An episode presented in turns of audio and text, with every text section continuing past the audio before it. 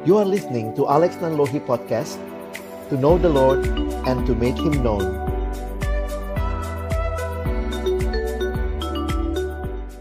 Bapak Surgawi, terima kasih banyak. Kembali hari ini kami belajar bersama dari kebenaran firman-Mu.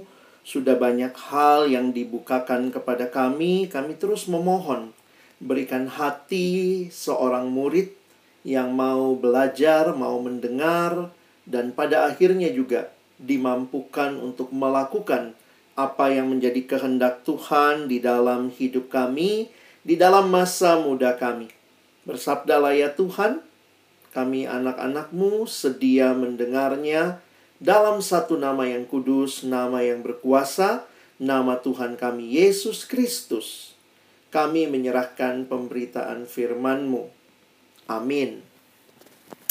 Shalom, sekali lagi Bapak Ibu Guru dan adik-adikku sekalian. Alex harap ini waktu-waktu perjuangan ya. Ayo duduknya yang tegak, kita siap sama-sama belajar firman Tuhan.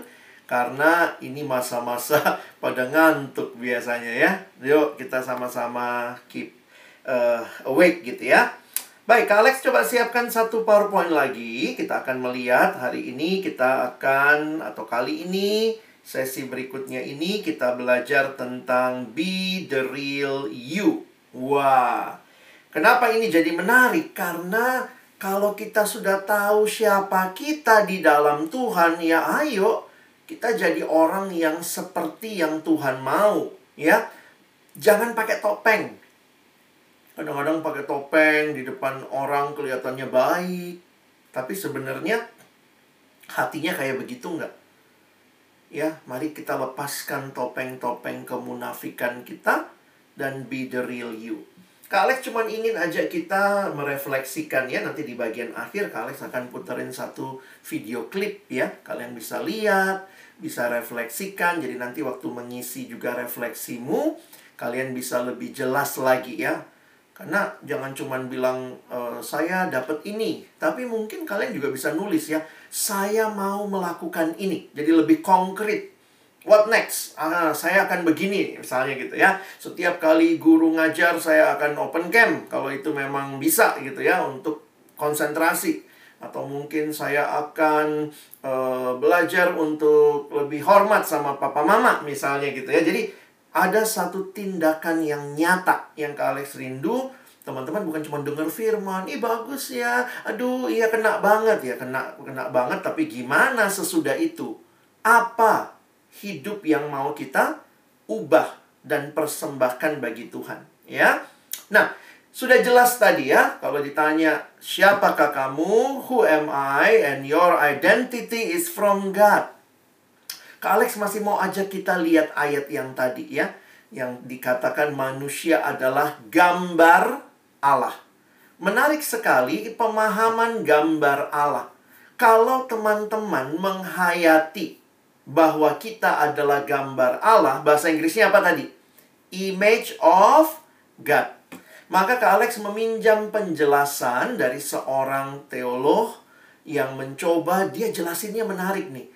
Apa artinya atau bagaimana sikap kalau orang sadar dia gambar Allah? Maka dia menggambarkan begini ya. Kalau kita punya true identity di dalam Allah, maka pertama kita harus sadar we only image. We are only image. Kita itu cuma gambar, makanya image-nya huruf besar semua tuh ya. Jadi kalau kita nah ini Kak Alex coba jelasin ya. Jadi saya pernah ketemu satu anak gitu ya, terus saya tanya gitu. Eh, e, papamu yang mana sih? Gitu ya karena mungkin kalau nggak salah Kak Alex kenal papanya gitu papamu yang mana sih? Terus dia keluarin dong foto papanya dari dompet. Ternyata di dompetnya dia simpen foto papanya ini papa saya waktu saya lihat ya iya itu foto papanya. Tapi waktu dia bilang ini papa saya saya langsung bilang ih tipis amat papamu ya. Maksud papanya tipis begitu. Itu bukan papanya itu cuma gambar. Itu cuma foto papanya. Bisa paham ya? Nah, waktu dikatakan manusia itu gambar Allah, manusia jangan sombong. Nggak boleh sombong, kita mesti humble karena kita tuh cuman gambar. Kita bukan Allahnya, kita cuma gambarnya. Jadi gambar menunjuk kepada aslinya, yaitu Allahnya.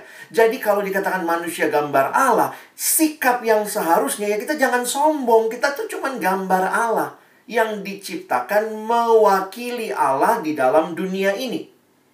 Tetapi pada saat yang sama, kita tuh gambarnya Allah. Nah, sekarang God-nya yang besar ya. Kalau tadi we are only image, that why we need to be humble. Jangan sombong. But never despise yourself. Never underestimate yourself. Because you are not just image, but you are the image of God. Kamu adalah gambarnya Allah. So at the same time, we have dignity. Jangan minder, jangan memperlakukan dirimu dengan buruk.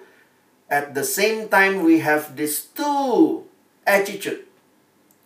Humble at the other end and have dignity. Jadi kita itu orang yang ya tidak akan sombong karena kita cuman gambar, tapi kita juga tidak akan meremehkan diri karena kita tuh gambarnya Allah. Wow, jadi menarik sekali kalau memperhatikan konsep gambar Allah ini. If you want to live as the image of God, you need to have these two attitude at the same time. The real you harusnya adalah humble and also dignity. Tidak sombong, tapi juga tidak minder. Kita punya kehidupan yang utuh yang memuliakan Allah. Makanya kalau kita perhatikan, sebenarnya yang namanya identitas, kalau dunia itu beda ya, dunia selalu bilang gini, lakukan, lakukan, lakukan, maka kamu dapat identitas. Kadang-kadang orang tua tanpa sadar juga gitu ya. Ayo belajar yang rajin, baru kamu anak papa. Ih, emangnya belum anak papa ya? Kan sering digituin ya kadang-kadang ya. Kalau anak papa harus belajar yang rajin, nah baru tuh anaknya papa. Tetapi Alkitab mengingatkan kita, our self-identity is not gain. Bukan karena kamu melakukan sesuatu, bahkan kamu mencapainya. Tetapi Alkitab berkata, your true self-identity itu given. Dikasih sama pencipta. Beda ya. Dunia selalu bilang, lakukan, lakukan, lakukan, supaya kamu disebut ini. Kalau Alkitab bilang, enggak, Tuhan dari awal, kamu gambarku makanya lakukan. Beda ya. Yang satu, lakukan, lakukan, lakukan supaya dapat status. Kalau Alkitab, dapat status dulu. Kamu gambar Allah, makanya lakukan, lakukan, lakukan. Kamu melakukan sebagai bukti kamu gambar Allah. Nah, bisa lihat ya. Karena itu teman-teman, kita tuh tidak pernah diminta untuk membuktikan diri kita tapi kita pun bersyukur karena Tuhan menerima kita. Kak Alex tulisnya begini, ya. You don't have to prove anything to gain acceptance from God your creator. In him you were create you were accepted, you were loved and you are precious. Yep. Forever. Okay. Jadi ini menarik untuk kita perhatikan bahwa kita itu adalah orang-orang yang diciptakan oleh Allah, yang dikasih identitas oleh Tuhan. Jadi kita itu orang yang harusnya sangat-sangat bisa hidup real apa adanya karena di dalam dialah kita menikmati semuanya. Dunia punya konsep selalu berbeda. Ya, dunia yang kayak tadi Kak Alex bilang ya, memang itulah caranya dunia bekerja. Makanya Daud pernah bilang gini ya. Kali coba mikir-mikir kenapa Daud bilang begitu ya. Sekalipun ayahku dan ibuku menolak aku. Namun engkau Tuhan menerima aku. Iya ya. Seperti lagu yang tadi kita nyanyi yang Kalex bilang ya. Walau dunia melihat rupa namun kau memandangku sampai kedalaman hatiku. Dunia cuma lihat yang di luar. Allah memandang sampai kedalaman dan Allah sudah terima kita, Allah sudah mengasihi kita. Jadi Tuhan bilang bukan bilang begini, kamu baik-baik dulu baru aku mengasihimu. Tidak. Sejak awal Tuhan mengasihi kita, karena itu Dia mau kita hidup baik. Bisa bedain ya? Alex kasih contoh begini ya. Dunia itu konsepnya agak kebalik ya. Contoh, kalian itu rajin ke sekolah, makanya kalian jadi murid Dian Harapan. Atau, kalian jadi murid Dian Harapan dulu, diterima dulu baru rajin ke sekolah. Ayo, pikir. Mana yang lebih benar? Kalian rajin ke sekolah, pokoknya datang terus ke sekolah, makanya jadi murid Dian Harapan. Atau, kalian diterima jadi murid Dian Harapan, makanya rajin ke sekolah. Yang mana yang benar? Yang kedua kan? Hmm? Masa? Rajin ke sekolah makanya jadi murid. Ada loh yang yang kedua, kalian itu sudah diterima jadi murid, makanya rajin ke sekolah. Jadi mana duluan? Statusnya dulu atau lakukan, lakukan, lakukan? Statusnya dulu. Dapat status, makanya kalian lakukan. Makanya gini, sudah diterima jadi murid, tapi malas ke sekolah. Harusnya kan nggak begitu ya? Karena sudah diterima jadi murid, ayo rajin sekolah. Karena kamu sudah diterima jadi anak Tuhan, di dalam Dia kita dikasihi, kita diterima, makanya hiduplah dengan baik. Nah, itu kira-kira ilustrasinya untuk menggambarkan. Nah, karena itu mulai dari titik ini Kak Alex ingin ajak kita berpikir sebentar ya. Kalau identitas kita sudah pasti di dalam Tuhan, sudah firm di dalam Tuhan, what next? ini kira-kira bentuknya harus seperti apa? Nah, Kak Alex berharap nanti waktu kalian tulis refleksi, coba pikir-pikir yang lebih real ya, bukan cuma konsep. Tapi apa yang akan kamu lakukan? Karena saya kaitkan dengan tiga hal hari ini. Kak Alex kaitkan dengan love triangle ya. Bagaimana setelah kamu punya identity yang firm, bagaimana hubunganmu dengan God? Dengan Allah. Yang kedua, bagaimana hubunganmu dengan dirimu sendiri, with yourself? What should uh, be your uh, response, ya? Dan yang ketiga, bagaimana hubunganmu dengan orang lain? Karena begitu kita mengalami hidup yang baru, identitas yang jelas di dalam Tuhan, kita terima kekurangan kita, kita terima kelebihan kita, kita terus bertumbuh serupa Kristus, maka ada hidup yang berubah dalam relasi dengan Allah, dengan diri sendiri dan dengan sesama. Kita mulai dari yang pertama dulu ya. Hidup dengan Allah, maka harusnya kamu dan saya sekarang hidup memuliakan Allah. If your identity is firm in God, then you need to give your best to God. Ingat yang tadi Alex bilang ya, karena kita tuh sudah diterima jadi anak Allah, Tuhan sudah mengasihi kita, maka ayo hidup memuliakan Tuhan. Kayak apa sih hidup memuliakan Tuhan? Kita belajar prinsip di dalam kitab kejadian bentar ya.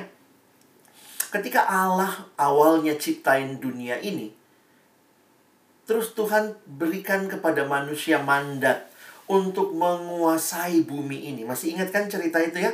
Siapa yang mencipta? Tuhan yang mencipta. Tapi Tuhan kasih mandat kepada kita untuk mengusahakan dunia ini. Nah, Kak Alex pakai istilah yang sekarang terkenal ya. Berarti siapa ownernya dunia ini? God. Maka kita harus memahami God's ownership. Allah lah pemilik. Lalu kita kita apa dong? Kita penata layan. Itu istilah yang sering kali digunakan sekarang. Orang yang dipercayakan. Jadi kita bukan pem, kita bukan pemilik. Kita adalah steward. God's ownership, our stewardship. Maka manusia adalah penata layan. Maksudnya apa? Kalau saya punya sesuatu dalam hidup, ingat betul, itu bukan milikku. Itu adalah milik yang dipercayakan Allah untuk kita stewardship, untuk kita kelola. Makanya kalau ada anak yang pinter, terima kasih Tuhan. Kepintaran ini bukan milikku, ini miliknya Tuhan. Karena itu, kalau saya menggunakan kepintaran itu, saya tetap belajar yang rajin. Jangan kalau kita sudah merasa diri pinter lalu nggak mau belajar, sekolah nggak nggak nggak pernah perhatiin gitu ya. Jadi kita tuh tidak dengan baik menjadi penata layan. kalau kalian dipercayakan tugas, papa mama pergi keluar kota. Nih ya, uang belanja satu minggu. Kamu uang jajanmu nih seminggu. Dari situ beli makan segala macam. Kalau kamu hari pertama langsung ngabisin semua, asik. Hari pertama belilah game PS berapa lah yang paling baru. Habis, eh hari kedua makan PS. Nah, jilet-jilet uh, video gitu ya, PS-nya. Ya nggak bisa kan. Kamu harus jadi penata layan yang baik uang itu bukan milikmu, kamu cuma dipercayakan, dititipkan. Apalagi kalau papa mama bilang nih kalau ada kembaliannya balikin ya. Maka manusia harus sadar kalau kamu punya sesuatu. Siapa yang harus dimuliakan? Tuhan, ya. Ini Kak Alex sungguh rindu ya kalau kalian pinter, mungkin di sekolah prestasimu banyak, kalian juga punya keluarga yang baik, yang Tuhan kasih, Tuhan pinjamkan sama kamu, Tuhan kasih kamu kesempatan belajar di sekolah yang baik, Tuhan pinjamkan, pakai dengan baik. Give your best to God.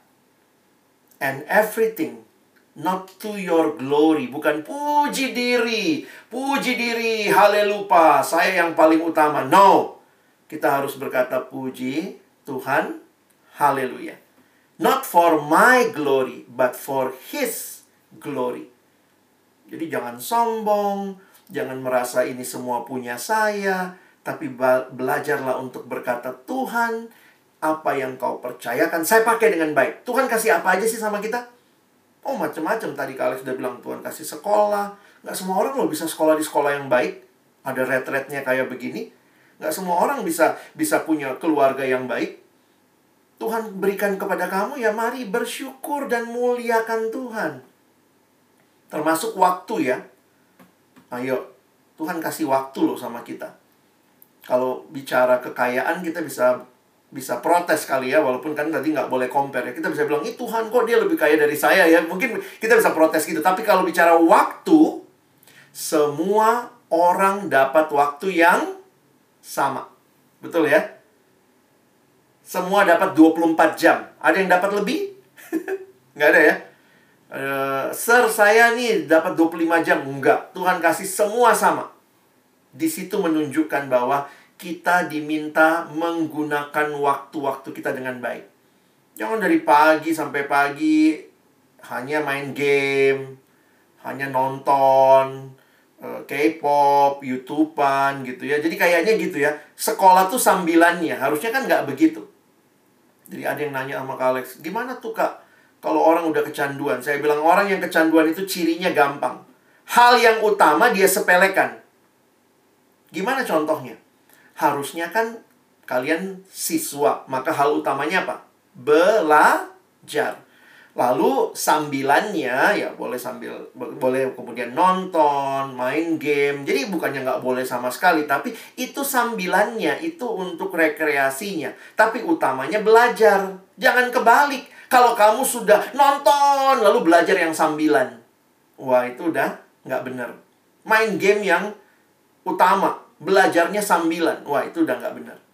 Maka ingatlah, selalu ingat kalau saya sudah hidup di dalam Tuhan, Tuhan banyak percayakan sama saya begitu banyak hal, maka semuanya harus saya kembalikan bagi hormat dan kemuliaan Tuhan. For His glory. Oke, ini hubungan dengan Tuhan. Sekarang kita lihat hubungan dengan diri kita. Nah, bukalah topengmu ya. Hiduplah dengan otentik, be yourself, be the real you. Nah, ini masalah anak remaja sekarang nih. Kak sorry ya, kalau lihat apa yang terjadi dengan anak remaja, kadang-kadang lihat ponakan, lihat tetangga, lihat sepupu gitu ya. Banyak anak remaja hidup di dunia virtual. Lalu kemudian dunianya maya banget sampai semua keinginannya itu pun jadi keinginan-keinginan yang tidak mendarat. You are not become yourself. Ini yang sedih. Misalnya apa? Ada anak-anak yang ya ini kalau kalian istilahnya jangan malu.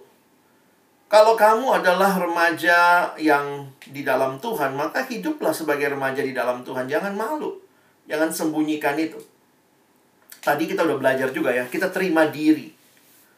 Nah dulu tuh ya, ini Alex cerita dikit ya. Dulu Kak Alex tuh malu banget ya. Kenapa? Karena waktu saya remaja, saya jerawatan gitu. Wih, saya ingat waktu itu teman saya bercanda gitu kan. Jerawat saya waktu itu gede-gede ya. Terus teman saya bilang gitu, wah, ih, satu waktu nih Alex ke sekolahan. Terus dia bilang, ih Alex, jerawat lu udah kurang ya. Wih, saya udah seneng. Wih, iya, ini udah mulai berkurang. Saya bilang, enggak, maksudnya kurang tempat. Ya duh, dia ngebully gitu ya. Jerawatnya kurang tempat teman-teman di situ Kak Alex agak minder ya. Saya jadi malu dan akhirnya saya coba berbagai cara lah untuk bikin. Tapi ternyata setelah Kak Alex coba cuci muka pakai ini pakai itu, itu kenapa demikian? Karena ternyata memang saya lagi puber. Laki-laki, anak laki-laki puber, hormonnya bekerja, ya munculnya mungkin di buat saya munculnya di jerawat begitu ya. Tapi saya sempat malu. Malu karena ngerasa saya kok nggak kayak yang lain teman saya masih mulus-mulus gitu ya. Apalagi kalau kita lihat sekarang ya lihat yang apa ih Korea cowok-cowoknya mulus banget gitu ya. Jadi kalau kita ada satu jerawat itu udah malu banget ya. Guru bilang open cam tutup semua. Malu miss. Malu sir ada jerawat gede di sini ya be yourself. Kamu bukan orang Korea kamu jadi itu juga ya karena yang ditampilkan kan citranya tuh mulus banget. Kayaknya tuh kayak apa tuh? Cowok-cowoknya tuh licin banget mukanya ya kalau ada lalat nempel kepleset gitu ya saking licinnya. Kita nggak bisa seperti itu teman-teman. Kita jadi diri kita sendiri. Jangan malu jangan rendah diri. Jangan merendahkan dirimu dalam arti me menyepelekan dirimu ya udahlah saya memang bodoh lah saya memang nggak bisa lah itu itu ciri-ciri orang yang nggak mau berjuang tadi kalian sudah tunjukin ya waktu kamu jadi the real you maka terimalah jadi sekarang sebenarnya kalau sekarang saya udah mulai ngerti nih ya. Jadi kalau ada yang bilang lu jerawatan, kamu tatap aja nama matanya gitu. Oh, menurut kamu saya jerawatan. Ya itu berarti hormon saya bekerja. Wah gitu dong. Puji Tuhan, tidak usah malu. Kalau dia belum bekerja hormonnya itu urusan lo, tapi hormon gue udah mulai bekerja gitu kira-kira ya. Makanya Kak Alex ingetin waktu anak itu tuh. Anak yang tadi tuh ya bilang, Kak Alex saya jelek gitu ya Terus kemudian Kak Alex bacain ayat, saya bilang, ingat, mungkin fisikmu jelek. Dan memang agak jelek tadi ya Kak Alex bilangnya. Tapi kamu berharga di mata Tuhan.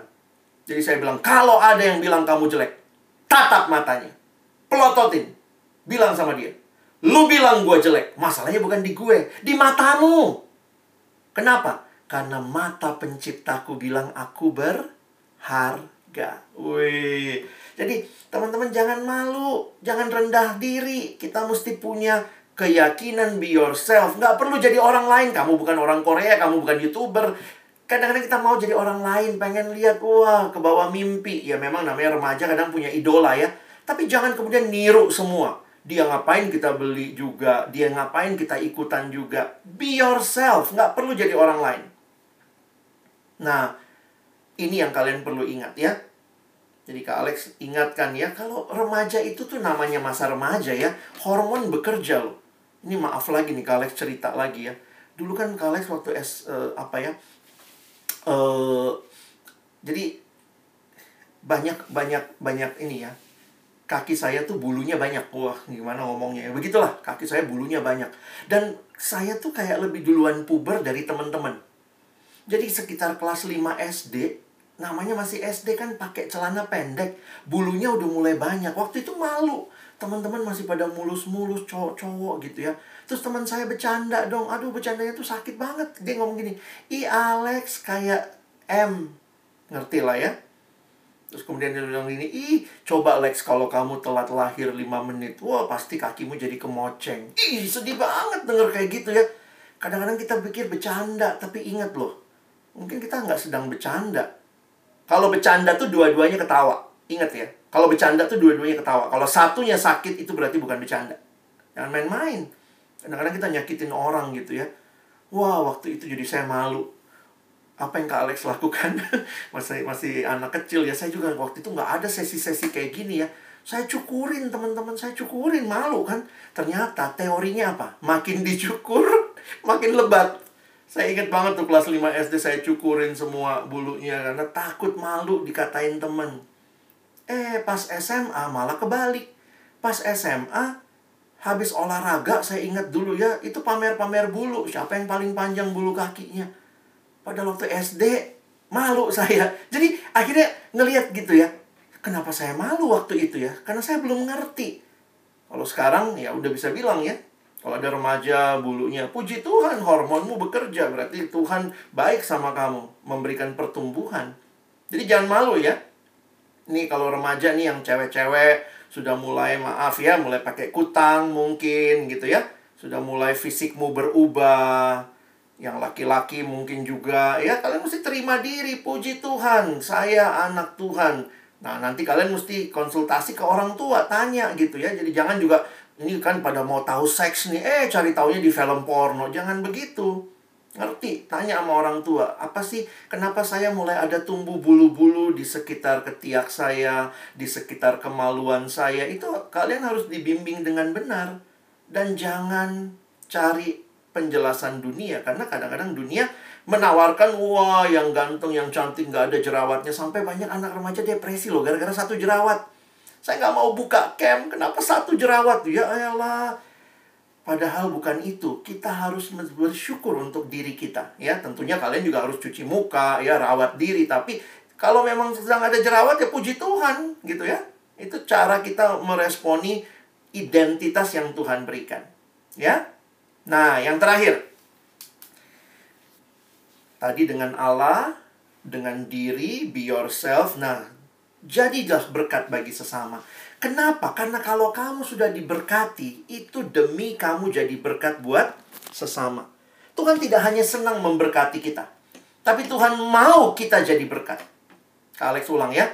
Banyak orang Kristen cuma minta Tuhan berkati dia. Tapi ingat, Tuhan memberkati kamu supaya kamu pun jadi berkat bagi sesama. Be a blessing to others.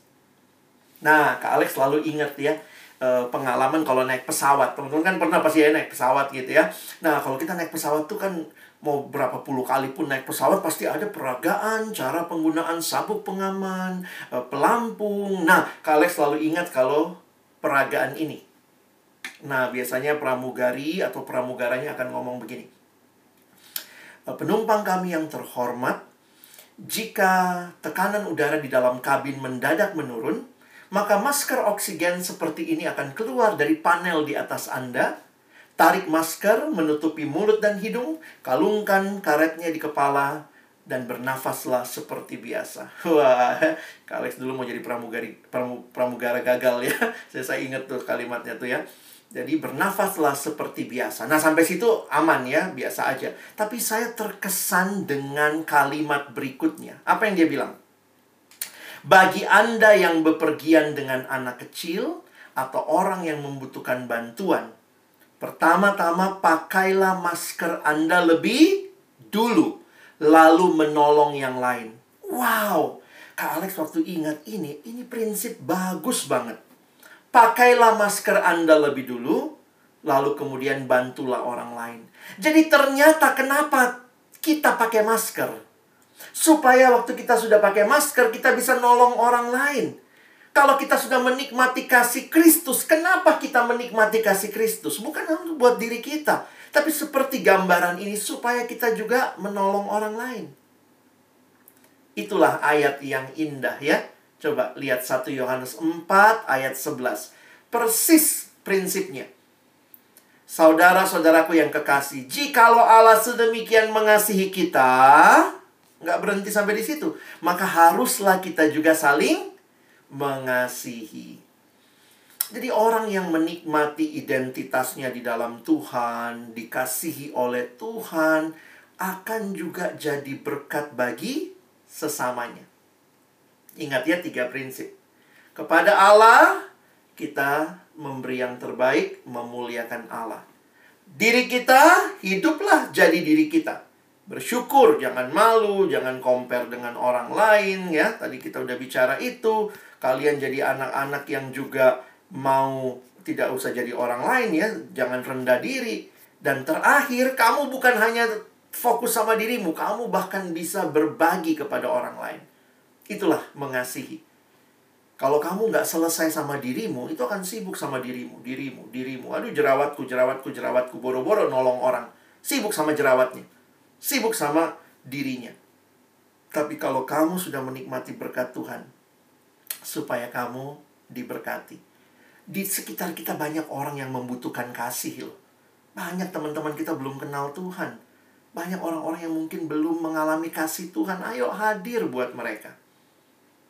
Nah, ada kalimat ya yang menarik yang dituliskan oleh Santo Agustinus. Satu waktu Santo Agustinus ditanyakan, bagaimana bentuk dan rupa kasih itu? Lalu Santo Agustinus menjawab begini. Kasih memiliki tangan untuk menolong orang lain.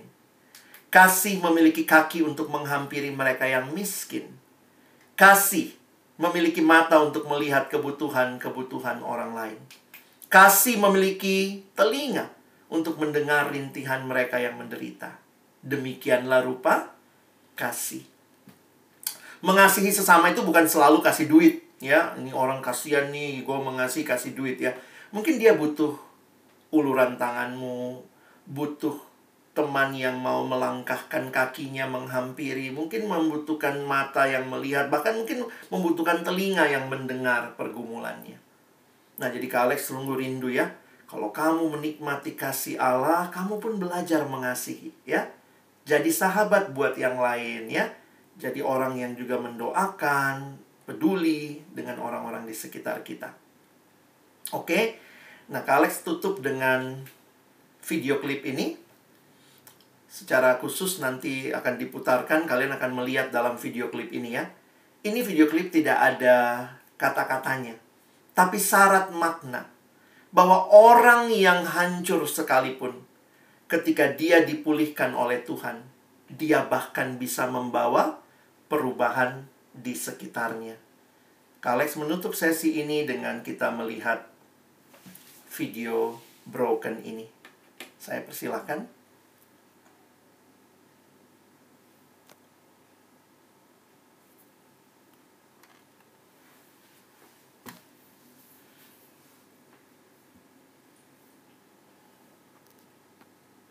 share screen-nya udah terlihat belum, Miss? Anak-anak? Sudah. Ya. Kita cek suaranya dulu ya. Ya. Oh, sudah ada suaranya? Sudah. Oke. Okay. Ya.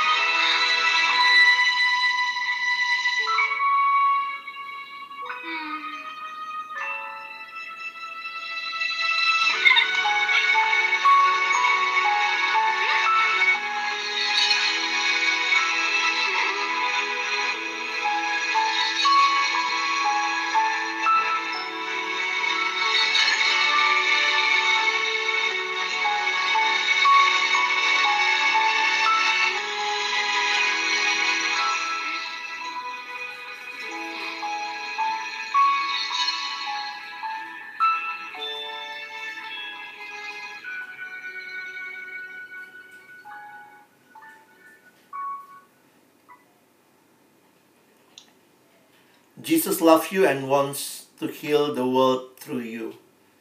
Hanya kalau kita sudah bertemu dengan Tuhan, keretakan-keretakan kita dibaharui, Tuhan panggil kita juga mengasihi dunia ini. Be the real you, so you can be a blessing to others and always glorify God. Let us pray. Father, we thank you for this wonderful opportunity to hear the Word of God, to listen to you, and we commit our lives to you. Secara khusus buat kami semua, biarlah hidup kami, masa muda kami, adalah masa muda yang kami jalani di dalam Tuhan yang sudah mengasihi kami luar biasa. Sehingga kami boleh hidup bagimu, kami boleh benar-benar hidup otentik dalam diri kami, bahkan bisa berbagi menjadi berkat bagi sesama. Tolonglah adik-adikku, Bapak Ibu guru, kami semua untuk benar-benar mengalami kehidupan yang dibaharui di dalam Tuhan, supaya akhirnya juga pakai kami juga membaharui dunia ini. Terima kasih. Kami bersyukur buat sesi ini, berkati waktu selanjutnya. Dalam nama Yesus kami sudah berdoa. Kami bersyukur. Amin.